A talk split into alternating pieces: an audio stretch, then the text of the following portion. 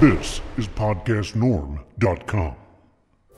Hi, everybody. My name is Russ, and I'd like to welcome you to the show I call Just a Fan's View, a show that talks about NASCAR from just a NASCAR fan's point of view. Grab yourself a cold drink and sit back in your seat because I'm not afraid to express my opinion. In fact, it's one of the things I do best. Today's show is Daytona will decide the playoff 16 from a NASCAR fan's view. All eyes are on the Coke Zero Sugar 400 at Daytona, and it is expected to be a real barn burner. With the announcement of Kurt Busch withdrawing from the playoff picture, opening up another available spot in the final 16, the intensity has quadrupled. 14 of the spots are already set for the playoffs, but now there are 2 spots available to fill out the final 2 places for the top 16. Kurt's decision has made an already intense situation even more dramatic for this, the regular season finale leading into the playoffs. Even though there are 14 drivers and teams that don't need to worry about winning this one, or even really finishing, it is awfully hard for someone to just sandbag and move on to the playoffs. I just don't recognize any of the top 14 that aren't competitive enough to not go for the win at Daytona. I just don't think it's in their blood to be content to just go out and run around. In fact, I'll just say, if anything, this could make them even more willing to take chances and press the envelope since they're already in. At Daytona, one of the most prestigious tracks to win at in NASCAR, a win there is something that every one of them wants to have.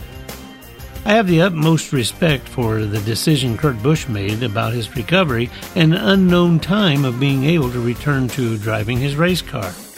Actually, it was something I didn't quite expect to happen. Kurt has been in NASCAR for a long time, and it goes without saying to do what he has done week in and week out for the number of years he has been doing it had to have been a very hard decision to make. I think he made the right decision, and I'm sure it was his own decision and not some pressure from NASCAR.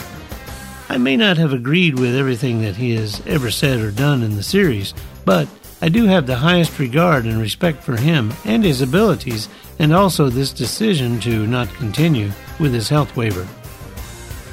The real race is between Ryan Blaney and Martin Truex Jr. At the time of this writing, Blaney has a 25-point lead over Truex Jr. That means, unless Blaney has big-time problems, he just needs to stay ahead of Truex Jr., and he will be in the playoffs. If Truex wins or outpoints Blaney by more than 25, he could be in. The real problem is that there are a bunch of drivers that could knock one of the 2 drivers out of the playoffs just by winning the Coke Zero Sugar 400. That can't do anything but add pressure to Blaney and Truex Jr. and add to all they have to think about during this one.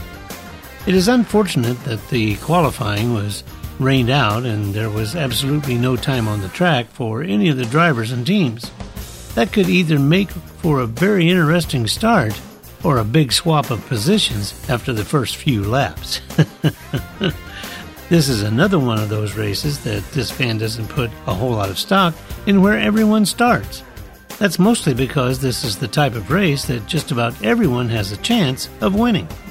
I'm not sure whether or not starting up front on the front row, like Kyle Larson and Chase Elliott, will be an advantage or not. I'll be interested to see which of the drivers intentionally drop back in the field just to hopefully stay the slightest bit safer from possible carnage. It remains to be seen if dropping back turns out to be a plus or a minus, if for no other reason, out front is usually a bit safer place of staying out of other people's problems. That is, unless something happens like a flat tire or a spin because of the unruly characteristics of the next-gen car.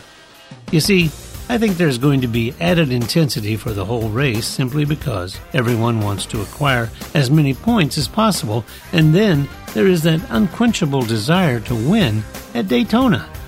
Whether it will be a Ford, a Chevy, or a Toyota that ends up in victory lane won't make a whole lot of difference other than the obvious possibilities of winning and you're in scenario of making the top 16 if you're not already qualified. This one thing I know for sure.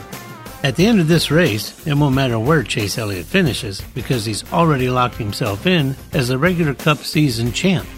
As for the rest, well, we'll pick that up again when the playoffs start and the eliminations begin.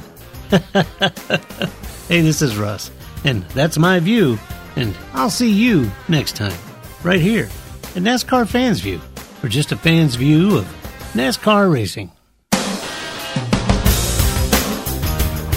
That's the show for today, and I'm really glad you took the time to be here. It is my hope that you enjoyed this time and that you will tell a friend where to find this show. Just a Fan's View is a production of, and all views expressed are strictly the opinion of, Rusty Norman, Podcast Norm Productions, and PodcastNorm.com. Thanks for being here, and until next time, have a great week.